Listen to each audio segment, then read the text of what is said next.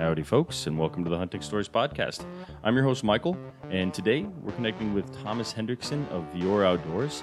Uh, Thomas is a, lifelong hunter. Now, granted, uh, he's only 23, but he's put down more elk than me and all of my buddies combined. So um, he's an impressive gentleman. And uh, beyond that, he's starting his new outdoor media company, and they have an awesome giveaway coming up. Um, you can find out more about the giveaway at the end of this podcast, so make sure you listen to the whole thing. Uh, so that being said, I don't want to steal any of Thomas's thunder, so we're going to go ahead and let you tell, or let Thomas tell you some of his stories. Thank you.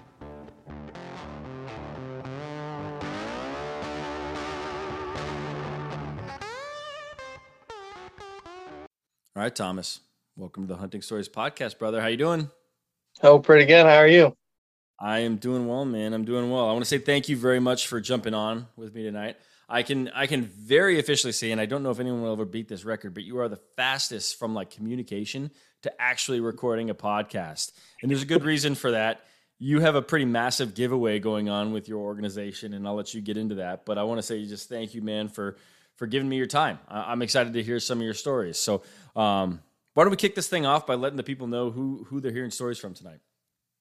Uh, yeah. So my name is Thomas Hendrickson. Uh, I started Vior Outdoors uh, not too long ago, which is why we're launching with the giveaway. Um, but I love elk hunting.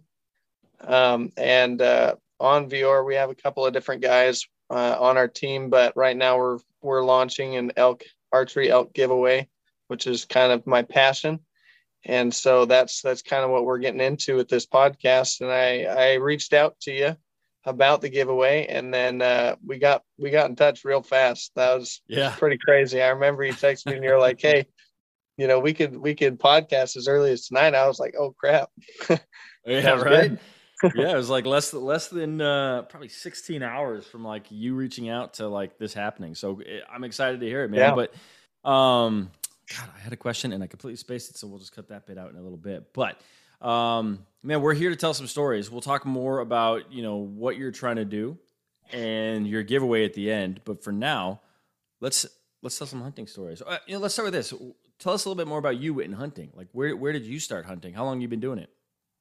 So I I started hunting with my dad really really young. I remember there's pictures where you know my dad's got that little baby vest, you know, baby where he's strapped yeah, he got him strapped to you, and he had he spray painted it camo, and he took me out. So I, I went from pretty little, and and we did most of our hunting in like uh, Eastern Oregon, mm-hmm. um, and uh, we we just did a lot of elk hunting, a lot of deer hunting, and some turkey hunting. Uh, we tried our hand at bear, really only because I was you know a youth, and we if there was a bear, we shot it. If there was not a bear, then we didn't do that. But we really like to do elk, and I actually started uh, doing it um, with a muzzleloader.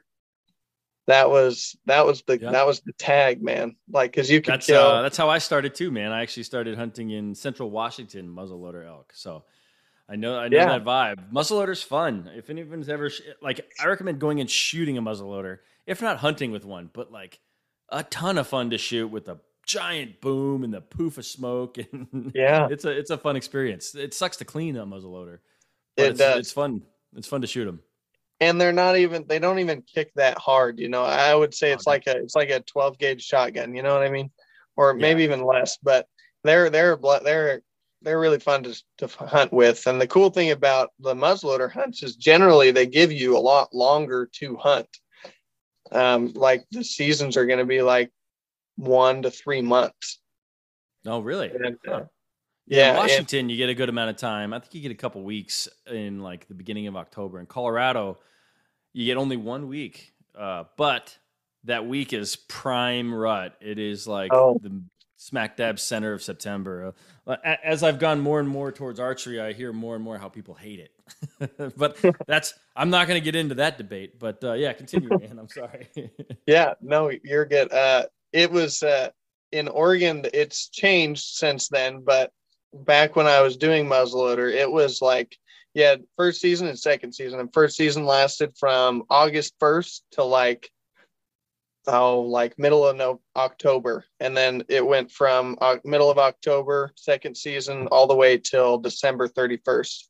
So you had a long time, and it was one mile within any agricultural land uh, over the whole state, and you could shoot a cow. And so that was the tag that I did for a long time, and that's, uh, awesome, that's kind of how I got into it. I got, uh, I think we, I got nine elk doing it that way. Wow. And uh, you're, yeah, I mean, okay, one. I got to ask you, you're, you're, I think you're younger than I am. How, how old are you that you've already killed nine elk? Oh, I'm I'm pretty fortunate. Um, but I'm 23. Yeah, right. I was gonna say. Yeah. and I've killed almost 17 elk. What? Yeah, I've been wow. really fortunate. I've never not filled the tag. Okay. Um, All right. Thomas. And I don't. You're, make, you're making me upset, bud. I don't know if it's luck or what, but it's it's been pretty pretty cool, pretty neat. Yeah. Well, if nothing else, it says that people need to be paying attention to you when you start to bring out this this this content that you're going to be putting out there because you obviously know what you're doing. Um, I've been hunting for like seven years, and I'm in my 30s, right? But uh, I've only killed half of an elk, so uh, I have a, a long way to go to catch up with you. I probably never will. well, yeah, it's. I mean, it's. I I think that the the biggest misconception is like when people go out and they elk hunt and uh, there's a lot more pressure I think that people put on themselves than is necessary. You know, a lot of people will right now especially there's a lot of people pushing backcountry hunts and you know like you got to go 6 miles in or yeah. or the elk hunting is not good. Or you know if elk won't talk then people are like oh it's just they're not ready yet. And so they just yeah. won't go. Or people will go hunt in the morning before work and they'll go hunt after work and they won't hunt in the middle of the day which you know you got to do what you got to do. But but there's a lot of misconceptions i think in the hunting realm the elk hunting realm uh, especially september season that uh, i think a lot of people have missed opportunities on. Yeah. That's cool man. Yeah i agree. You know the elk are always there. They live there right? They're there 24 7 so you got to put in the time. Yeah. Um, man 17 elk. Oh my goodness. All right thomas. Well let's let's hear some of your stories man. Why don't you set the stage for, for your first story? Kind of tell us where you are who you're with what you're doing and um, we'll, we'll go from there. All right. Um, let's see. Well let's start with one that was uh, more of a funny story. Um, i remember my first year i went out and i was going to go hunt um, by myself. This was the first year I was going to go hunt by myself. My birthday is uh, a day that my parents always gave me off of school. And so I went out and uh, was going to go, and my dad dropped me off uh, at the top of this mountain and was going to go pick me up after school. And uh, I remember he dropped me off, and it was middle of November. It was a spike tag with a rifle, and I I got there I got out of the truck, I found some tracks and I started tracking them. And I was like, man, this is like, this is the zone. I'm going to get them. And yeah. then I, I ran up it. and I, and there were, there were, you know, I could hear, I could hear them in the book, in the brush. And I, I get ready, you know, I find a good spot where I can, where I can, you know, set it up just nice. And a deer walks out. And I'm like, oh my goodness, that was embarrassing. You know, it's a good thing nobody was there to to see that. And then all of a sudden, like 10 elk walk right past the deer. And I'm like, oh my gosh, you don't you don't see that every day. And then but there were no spikes. And so I was just sitting there and waiting and waiting and waiting. And then they smell me and they just take off. And I was like, well, that was, you know, that was a pretty good bummer. So I kept kept walking and kept walking. And uh I remember I I got to the top of this hill where I could see down into this little valley thing. Um, and I get to the top, and once I get to the top, I'm looking through my binoculars, and then like snow starts coming down, and visibility is just like nothing. Yeah. And uh, so I'm like, well, that was kind of a waste of time. So I go back, I backtrack, and uh, I'm starting to get a little bit tired now because the snow is a little bit deep. And I go back to where I ran across those elk. And I was like, well, maybe I missed something. And so I started tracking them. And uh, my dad calls me and he's like, well, did you find anything? And I was like, no, I didn't find anything. And as I said that, once I answered the call, and as I said that, I, I just look, and right in between two trees is this spike that's just looking at me. And he's just hearing me talk, and I'm like, crap. So I drop the phone in the snow and I try to get set up to, to get this spike and uh, he takes off and then i'm like well crap i gotta chase him down or but you know you, are never gonna chase an elk down and then i take how far was he like like 100 yards 50 yards no he was like 20 he was like 20 yards he had to it's like, like, if you just, pulled your rifle up all you're seeing is brown fur he's that close yeah i could have poked him with a stick like uh, i don't know it was i was a low a low of the day and then yeah. I, I take a couple steps forward to see if you know I could get him to stop. And I'm cow calling, trying to get him to stop. Take a couple steps forward, realize that I dropped the phone in the snow and don't know where the phone is. So I go back, pick up the phone, hang up with dad, and uh, take another couple steps. And I just followed him until he bedded down again and just took my time. And then I, I ended up getting him later that day. But wow, uh, that was that was an interesting experience for sure. That's pretty awesome. So, was that the first time you'd been out there alone, or was that just you know one of many times you were out there alone? It just happened to be your birthday. That was the first time I was there alone because my mom didn't like it, you know, but my dad was like, he's he's old enough. So that was my first time going out alone, and I always kind of wanted to try to go out alone because you know you just you just want it it's something that you want to try it's not necessarily yeah. something that you want to do every time but it's like that's kind of fun it's kind of yeah. like kudos to you you know yeah but sure. i think what that birthday was, was that uh, like your 17th 18th 13th yeah 16th birthday or okay. so yeah so that was that was pretty interesting that's uh, pretty uh, awesome story. How long is your How long has your dad been hunting? I, I I feel like you have a pretty awesome mentor in your life, and I'm thinking that that's him. Yeah, he started hunting when he was 16. Okay. And he started bow hunting. And he that started was, with bow hunting. Okay. He started with bow hunting and he he did it with one of those old Martin bows. I don't know if you ever but they had like it was single cam and so one was just a circle and then the other one was had a cam on it and they shot like 210 feet per second. You know, like yeah. I remember he used to tell me that if you could hit a paper plate at 30 yards, you were ready to go. Yeah. Just because, you know, it was, it was so much different. But, yeah. um, and uh, so I, I started doing it. And when I got into bow hunting, I was like, I don't know. It was either that year or the year after I shot that spike um, and I started wanting to get into bow hunting. And uh, when he was, was saying that your dad just, did it, or was there something else that draw you to, or drew you to uh, bow hunting? It was a uh, uh bunch of YouTubers born and raised outdoors. yeah. Okay. Yeah. And uh, then I was like, man, I don't. I've never seen because we always did the second season uh, muzzleloader tag. So elk don't usually call at that time unless they're in a really big group, and then they're like barking at you, you know, and they're running away. And so I didn't really know that. I mean, I knew the elk call, but I didn't know like the extent of all the all the emotion that's put into the rut. Yeah, for sure. And uh, I remember watching their their videos, and I was like, "Man, that's crazy." So then I asked my dad about it. My dad was like, "Oh yeah, like we used to do that all the time. We you'd just like whistle, and they would crack off. And I was like, so well, maybe world? you know this, maybe you don't, but like, why did your dad switch from archery to more muzzleloader and rifle? Was it just opportunity? Like being in Oregon, maybe there was longer seasons for those. Um, yeah. Or, or, or was there something else? I think it was that because uh, opportunity because when he got married, you know, and started having kids, he, he had a job, and then it was just easier, I think, to have three months and go out in the morning and at night than it would be to uh, have that archery season.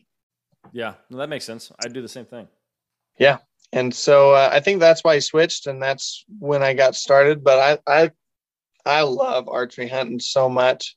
It's a yeah. different. It is a different game, a different kind of playing field. Yeah, I've said this on the podcast before, but like I and I did not switch for the same reason you did. Um, I started muzzleloader, and then I went to archery only because uh, I was like, I don't want to hunt in November anymore. Like this sucks. It's too cold. it's so cold. I was like, I'm, I'm, gonna I'm gonna get a bow and I'm gonna hunt in September when it's a little bit warmer, and I'll, I'll, figure the rest out. And so then I started, of course, you know, YouTube, you know, Randy Newberg, and you know all the different guys out there, and it was like, wait a minute, this is pretty cool. Uh, and I didn't really love archery until I started shooting 3D stuff. So I don't know if you do much 3D shooting, but like going to a shop and shooting 20 yards at a bunch of circles, it's not for me. Uh, I couldn't get behind it, and I was like, eh, I go, and I and I would go occasionally because I was like, yeah, I need to be good so when I go hunting. Um, granted, I've never really shot at any animals, and that's my own problem. We'll not talk about that. Um, but uh, shooting at you know foam animals in the mountains, all of a sudden I was like, this is amazing. Like I love this, and um, and hopefully I can translate that over to actual you know critters and, and hunting seasons. But uh, yeah, archery's archery's pretty special, man. Yeah. Yeah, it is. I, I like doing 3D stuff too. I don't I don't much care for target practice in my opinion, but uh, I think a lot of that has to do with broadheads. Um, I think practicing with broadheads is way underutilized. And so I like to do 3D shoots and stuff, but I like to do it with my broadheads. People look at me funny, but yeah, I know. I think yeah. every place I've ever been would say just no, they're not allowed to do broadheads, but I I think you're probably right. It yeah, some of them. Your some of them fly different. No. Yeah, some of them do allow different things, but uh, and I would definitely check that before you go to a 3D shoot. Uh, TAC, but, you show up to TAC with nothing, um, yeah. which is total archery challenge for the people that don't know. But uh, you show up with a bunch of broadheads, they'll they will not let you up there. They'll kick you out. Yeah. Yeah. That's yeah. good, man. Well, what else you got for us, Thomas? Uh, we always I always get off track with miscellaneous things and talking about you know obviously the stuff that we all love, but we're here to hear stories. So, do you got any other good ones for us? Yeah. Um. Let's see. I can say that. Uh, let's start with archery hunting. Um, three years ago or two years ago is when I started getting to know the elk nut. If you don't know the elk nut, his name is Paul Medel that guy is like a wizard. He is from McCall, yeah. Idaho, and he had elk coming on his property. And long story short, he just fed the elk, kept them on his property year round, and like recorded all the the behaviors that they had and the noises that they made when they were in certain situations and then kind of like designed a language for yeah. elk hunting and figured out how to call them in. It's pretty awesome. He has a for those that don't know, he has an app. Um, yes. What is it called? The Elk Nut? Is that the right? Elk, Elk Nut, Nut app. Yeah, yeah, I listen to it every day. I well, I listen to it. I practice with it. So I drive about 20 minutes to the gym every morning. So I get about 40 minutes to and back, right? 20 and 20. Uh, and I'm I'm calling in my truck every morning, listening to Paul Medel. And another thing, and I've never said this on the podcast, but people love telling their hunting stories every person I've ever asked to be on this podcast that I've actually gotten a hold of, that my message didn't fall into the, you know, wherever they never saw it. Paul's the only person that said no, thank you.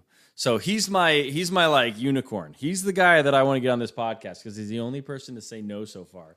Um, and I've got some pretty big people lined up in the future. But uh, yeah, Paul Medel. If you guys don't know him, check him out. He is he's an elk whisperer. When you say Thomas?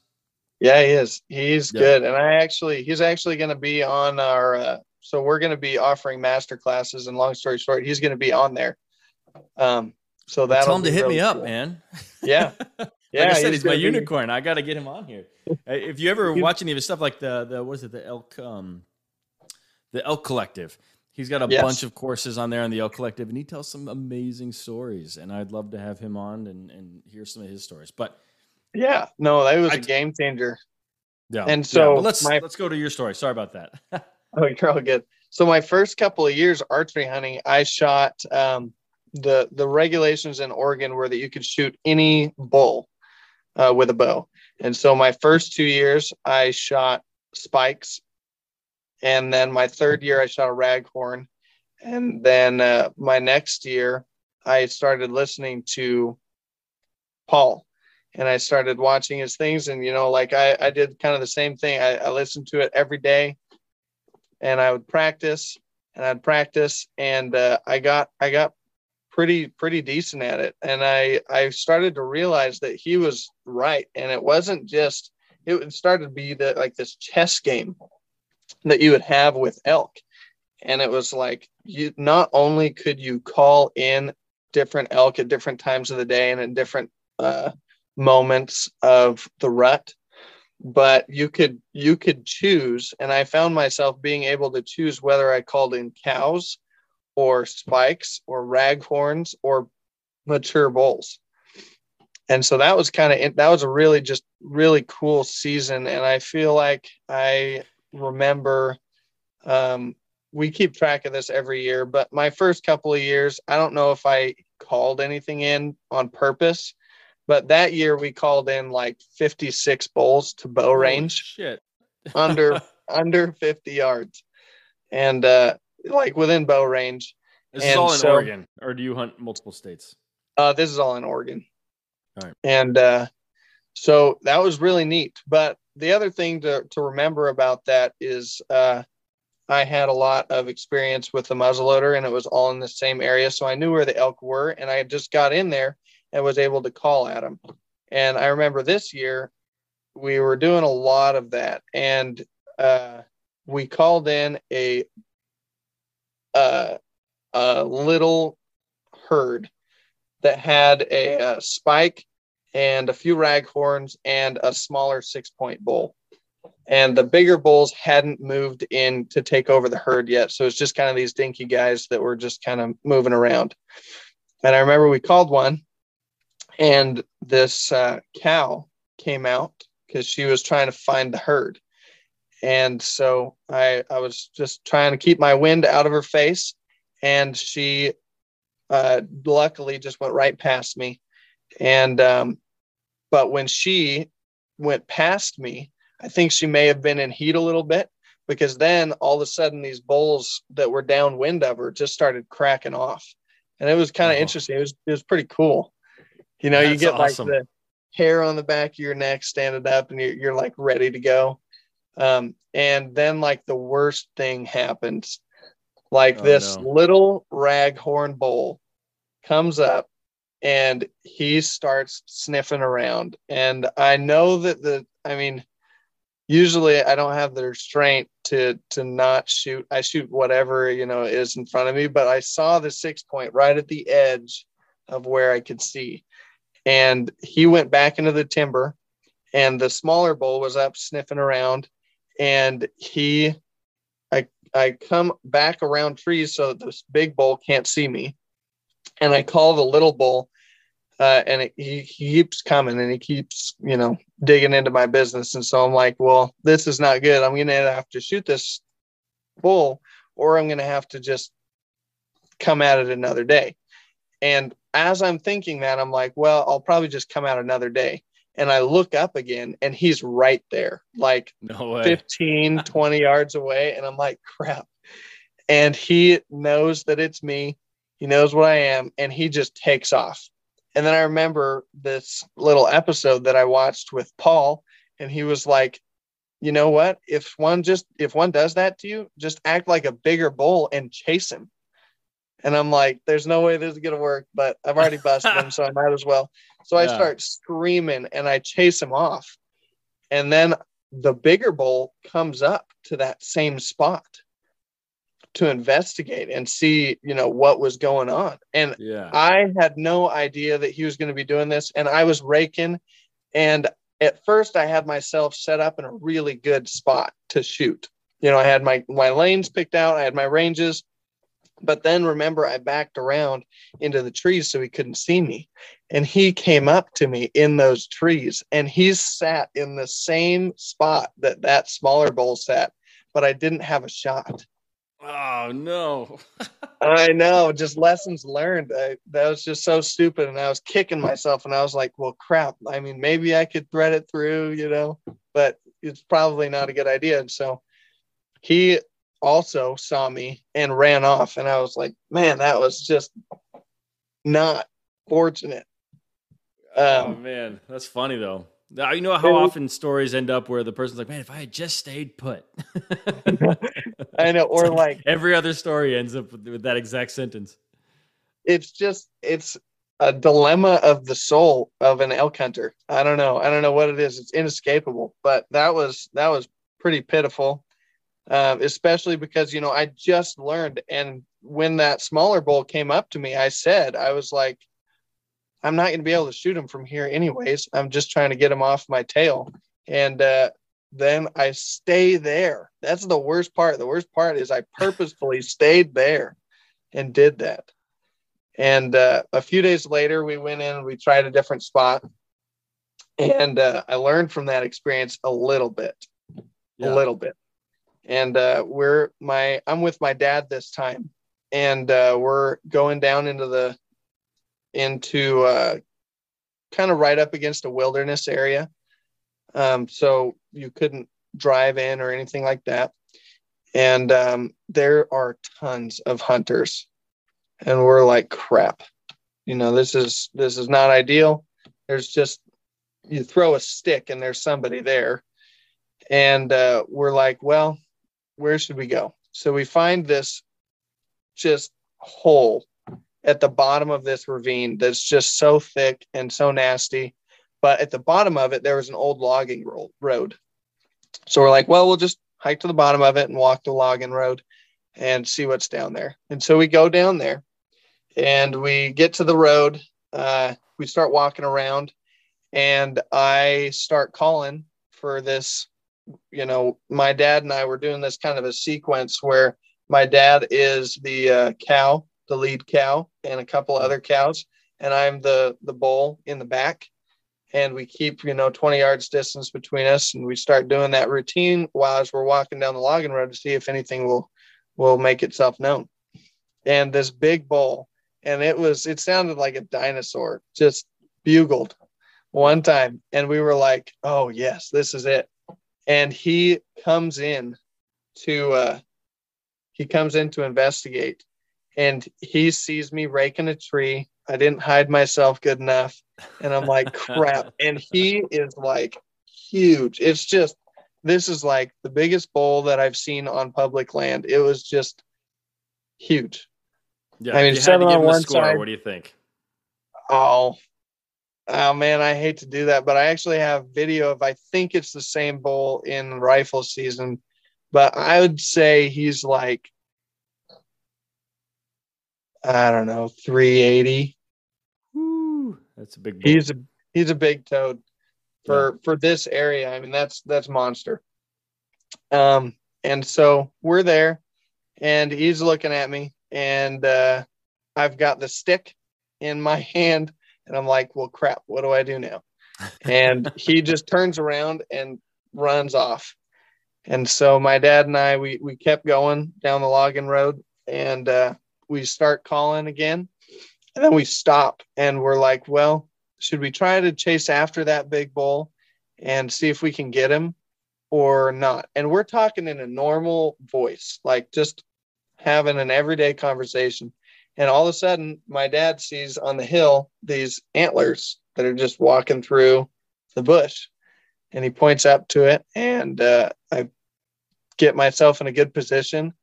And uh, I get myself ranged up and he steps out, but you can't see his uh, the kill zone yet, but he's broadside. And so uh, we're just waiting for him to take one more step.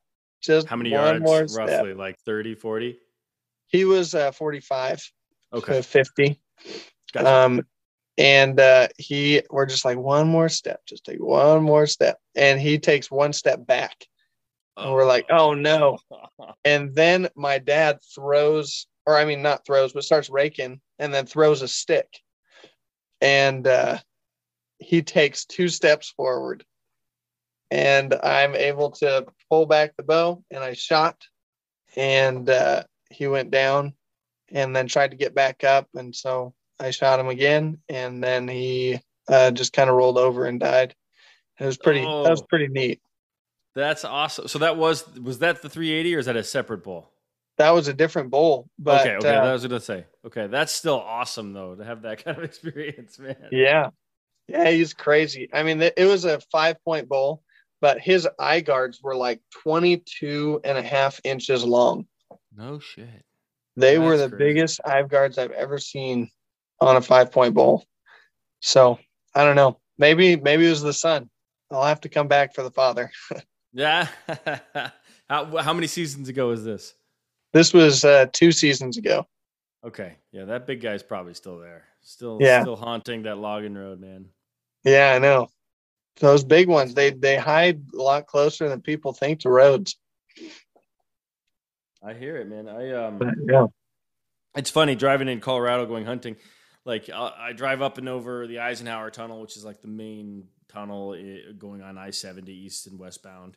And uh, all year long, there's no cars parked on the side of it. But hunting season, all of a sudden, you just got guys just pulling over on the side of the highway and just hiking up into the woods. And granted, there's not many other ways to get in there, so I get it. But uh, I'm sure that they're seeing plenty of elk right there. I've never pulled. Oh yeah.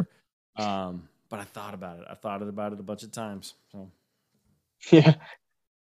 Yeah. cool, man. Well, so was that the uh so was that your first archery kill with your dad, or was that just one of the fourteen? That was just one of them with your dad. Yeah. Yeah. Okay. Got it, man. Got it. Well, what have you done any hunting other than elk, or is that really your your main thing? That's my main thing, but I've got a pretty funny, pretty funny story of a deer hunt that I did one time. Muley or whitetail? Muley. Okay, let us have it, man. And uh, okay, let's so let's see. Let's let's start the conversation by saying this is a unit that you have to put in a few years for, like three years okay. for. And so I put in for it. I got the tag and I went up to go hunt. And the unit is almost all in wilderness area.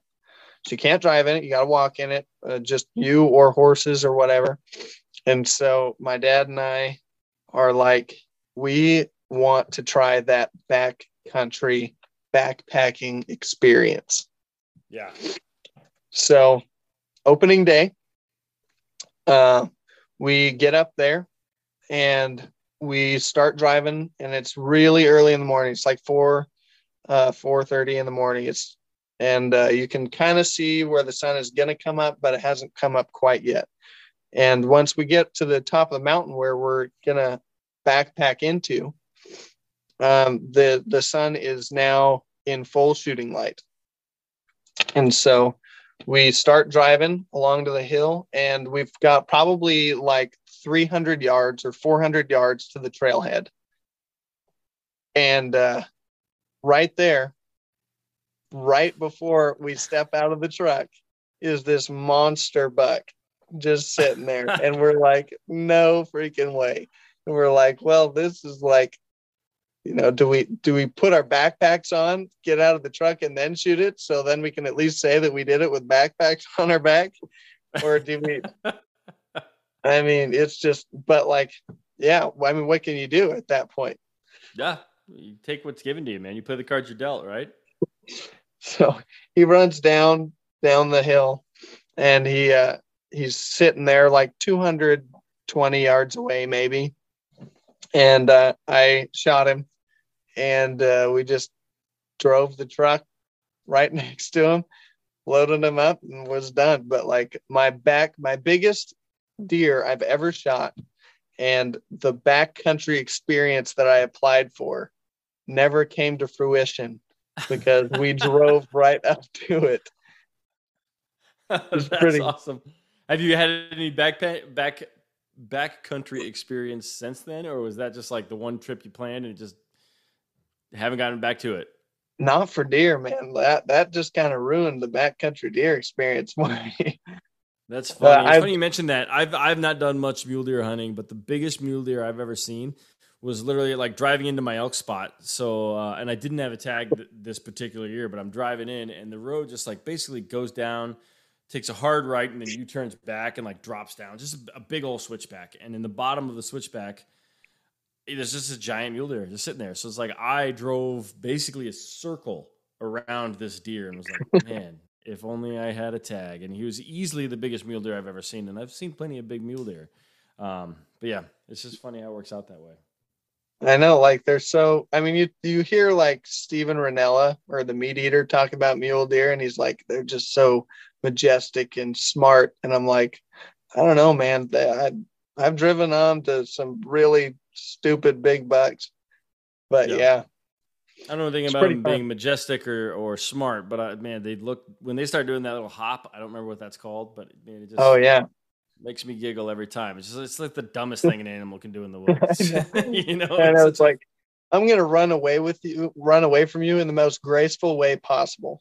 Yeah, I'm gonna I'm gonna skip away uh, from danger. It's just funny. It's a funny thing to see. If you've never seen a mule deer, and there is a specific term for it, but basically they just like hop, um, which makes for interesting tracks. But if you've never seen them do it, man, get out there into the west and check out some mule deer hopping because it's it's it's something it's friendly. Else. I don't know. I don't know what to tell you. It's just it makes me smile every time I see it. I'm, I'm not upset when a mule deer hops away because it's fun to watch. Yeah, it's true. It's true. Yeah. Cool, man. Well, Thomas, you got any more for us? Otherwise, you've given us plenty. You tell me, man. If you got more stories, I'd love to hear them. Let's see. I don't know. I mean, I've got some pretty funny bird hunting stories, but I don't really have a whole lot of other ones um, that are that that are worth entertaining. Well, why don't least. you give us one? Give me one bird story, and then we'll wrap it up. What do you say? And then we'll talk a little bit about Vior. All right. So, um, I like to uh, hunt for uh, upland game like pheasants and and quail. We got quite a few of them around here, and uh, I remember I went out with my little brother this time, and he's probably 16. I'm like 18 or 20, and uh, he's out there with me. It's one of his first bird hunts ever.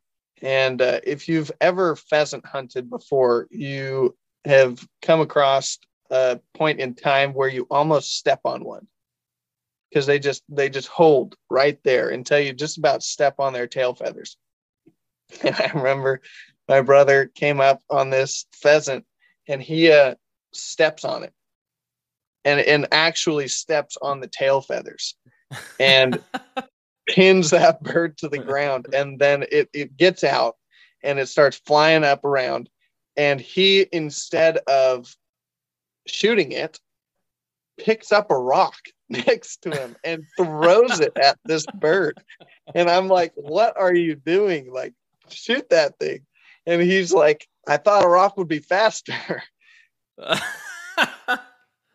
did he have so it in his I'm hand already? Or did he like reach down and grab it off the ground? No, he reached down and grabbed a rock to throw at this bird. And I'm like, are you kidding me? Like you've got a gun in your hand. And uh, yeah, the bird got away, and uh, we, I just, I think, I think we may have packed up ship right there and went back because it That's scared so funny, the crap man. out of him. That's but, so uh, funny. Uh, yeah. So I was elk hunting one year, and this is a November elk hunt, and like I having a terrible year. The wind, it's like the high is twenty, and like we're camping, so it's cold, and we're in a wall tent, and I think there's a burn ban. So like I, we can't even start a fire. So it's just a miserable, miserable year. Uh, and again, uh, what I remember is the the cold was bad, but the wind is what really just got me. And I'm I'm walking through some dark timber because I'm like, at least it, it gives me reprieve from the wind. Um, and I see and I see a grouse, and I and I'm rifle hunting for elk. So I'm like, well, I have a 270. I'm not going to shoot a grouse with my 270. so I'm like looking for rocks and and sticks to throw at this bird. I'm like, I'm going to kill something. I've got my small game tag.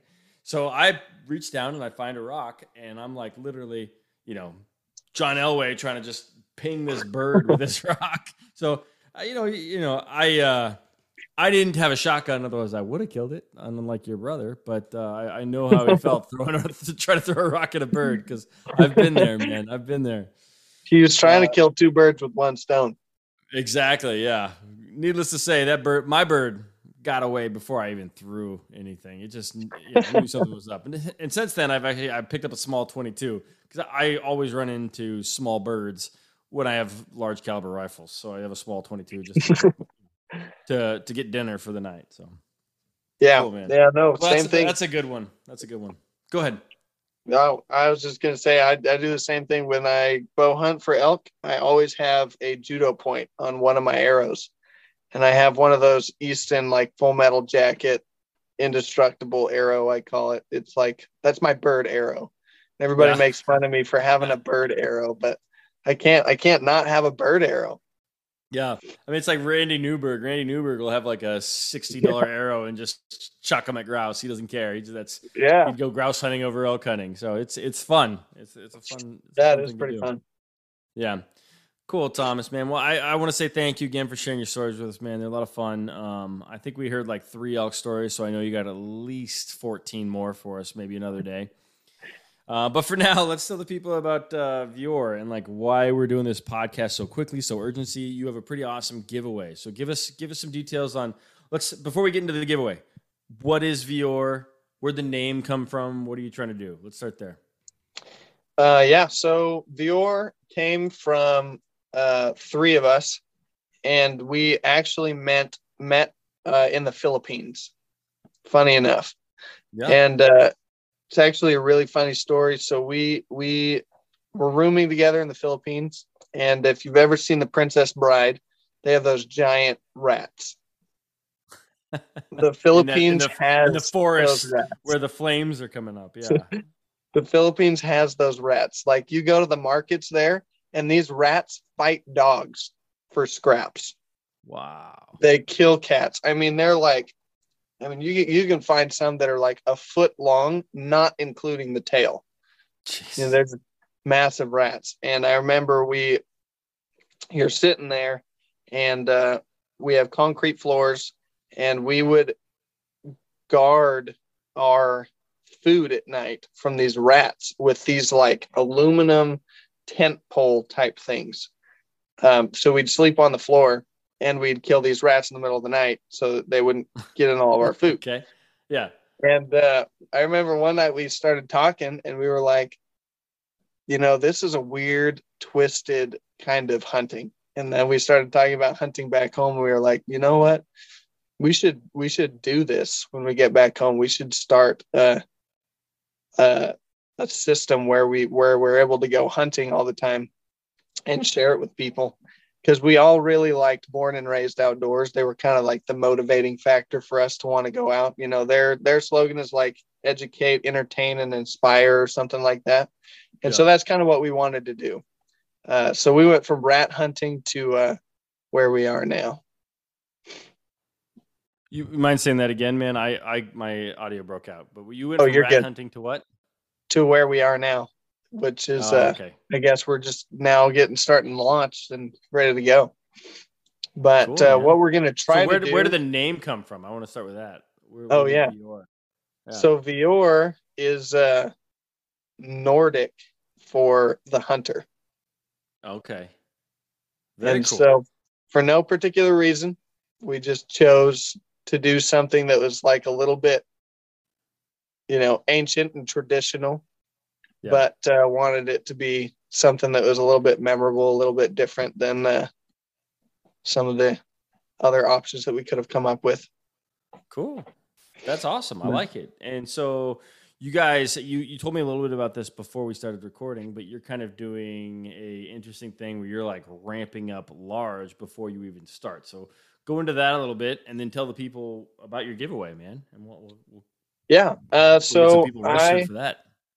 I uh, like marketing. It's that's another one of my day jobs. Um, and uh, so we do this thing called a reactive startup. And what it is, is it's a way for a business to get capital um, so that you can have capital to start the business. Yeah. So it requires a lot of time, but not a lot of money. And so that's what we opted to do. And uh, we contacted a whole bunch of companies, big companies, um, and asked them if they would be willing to donate in exchange for the email list that we create for this giveaway. And That's that's all it is. That's Yeah. all it is. Is is uh, we're just collecting an email list, and then uh, everybody who enters into the giveaway uh, can win some of these prizes. And we have actually a lot of prizes. I think we have like Yeah. four thousand dollars in prizes, five thousand dollars in prizes. Um, so it's a pretty substantial giveaway and it's free to enter. Uh, so that's kind of how we're starting to hope uh, in the hopes of uh, gaining some viewership before we launch. And then we'll start selling like uh, uh, classes. We'll start selling them. And we want to be, our goal is to sell the most value for the least price. Like I know a lot of other courses out there, like a hundred bucks for a year long subscription or something like that. We want to charge like ten dollars, and you get to choose two courses per year, That's and you awesome. can change after every year. You know, we want to make it accessible, and uh, we want to hunt in all fifty states. We have a project that we're launching called the Big Fifty, and we're going to hunt in and fish in all fifty states. It's going to take us like five, six years um, but we want to show everybody across the nation that it's, you know, hunting is accessible and it's everywhere and there's lots of opportunities to go and do it. Um, and it's not that hard or it doesn't even have to be that expensive to start. Yeah, that's cool, man. Well, I'll, I'll help you out down here in Texas. Um, I think my listeners know that I moved from Colorado to Texas recently. I don't have a lease yet, but I'm working on it. And as soon as I do, Thomas, man, you're welcome to come down and uh, help me shoot some hogs. I think you can probably teach me a thing or two, even though um, yeah, you've probably never been hog hunting. yeah, we're going to be going man. down in June actually with the Ranch Fairy. If you've ever heard of him. Oh yeah, yeah, no, I have. It's another guy I've been meaning to reach out to. He, uh, I met him briefly at uh, Dan Staton's Elk Shape Camp in 2022, and he was talking, of course, about heavy arrows. Yeah, that's what we're testing. We're testing arrows and broadheads. That's cool, man. That's cool. So, um, when uh, so tell people how they can enter your contest and when people are being drawn and then when of course you guys are going live with some of the content that you're putting out and then we'll wrap this thing up yeah um so the giveaway started thursday and it goes till april 7th gotcha. um and there's a link in all the companies that are participating or you could go to our page Vior Outdoors and Instagram. And I got a link there. You just click it, put your name in, your email, and you're done. And Perfect. And I'll, and I'll go ahead and put a link to that in my show notes so anyone who's listening, just click on the episode and, and you'll be able to click right there and, and register for the um, register for the giveaway. I actually skipped one thing, Thomas. What is in the giveaway? What what, what are the people possibly going to win? So we have a uh, a full backpack uh, loadout from Rockman Waterproof. Um, and they that also comes with a bino case, a waterproof bino case, and a waterproof rifle case that clips right into the backpack. It's a really cool system. I've never seen anything like it, um, but that's a really cool system. They're also that's the grand prize winner, and they're also going to win Tooth of the Arrow broadheads, um, the Morrell dice foam target, their high roller target, um, an Elk Nut app subscription. And uh, I think that's it for the first for the grand prize. The second place winner is going to win uh, a full set of SKRE camo, head to toe, jackets, gloves, nice. you know, the whole thing, and an Elk Nut subscription. Third place is going to win 12 of Easton's brand new Sonic 6.0 arrows. Uh, fourth place is um, onX subscription, an elite onX subscription. Fifth place is uh, six broadheads from Tooth of the Arrow. Nice. And then seventh, eighth, and ninth place are going to Damn. be Elk Nut. Uh, Everybody wins. Be, yeah, there's going to be 10 winners. So seventh, eighth, and ninth place are Elk Nut uh, app subscriptions. And then 10th place is going to be a, uh, a subscription to our master classes. You'll get to choose awesome. any courses that you want, any two. Awesome. Awesome, man. Well, that's super cool. Well, thank you again yeah. for reaching out to me. Uh, thank you, of course, for coming on and, and sharing your stories. You got some good ones, especially for only being in your like early twenties. Um, I wish I had 17 elks on, under my belt. Um, but man, Thomas, this was fun, man. We'll stay in touch. And um, yeah, guys, I'm going to post everything about all of this on my Instagram and in the show notes. So if you have any questions, you know, don't hesitate to reach out to myself or Thomas at Vior. So thank you, man. I appreciate it.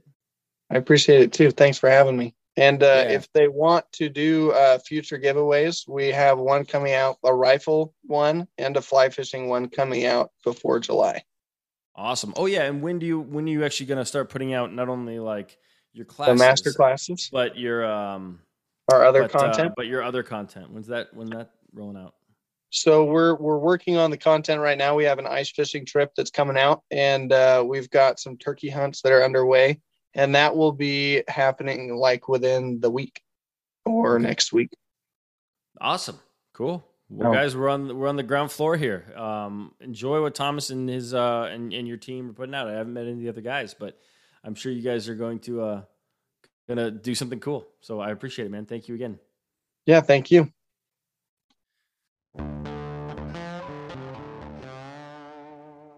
All right, guys, that's it. Another couple stories in the books. I want to thank Thomas, of course, for coming on the podcast. Like I mentioned at the beginning of the show, uh, from when he first reached out to me till we were recording was like less than 16 hours. So um, usually doesn't happen that quickly. And so get out there and, and sign up for his contest. Um, there's a lot of great prizes and a lot of people win. So 10 winners, not just the typical like one, two, or three. So lots of stuff out there. And so uh, all the links you need are in the show notes. So just go ahead and look below. Follow Vior Outdoors. Follow Thomas and his buddies. Uh, make sure you register for the podcast. And then, as important is any of that stuff, is share our podcast. Um, if you want other people to enter, send them this. Have them listen. Hopefully, they listen to some additional stories as well. And uh, we hear some uh, or hear from some of those folks as to some of the great stories that they have that they want to share on the podcast.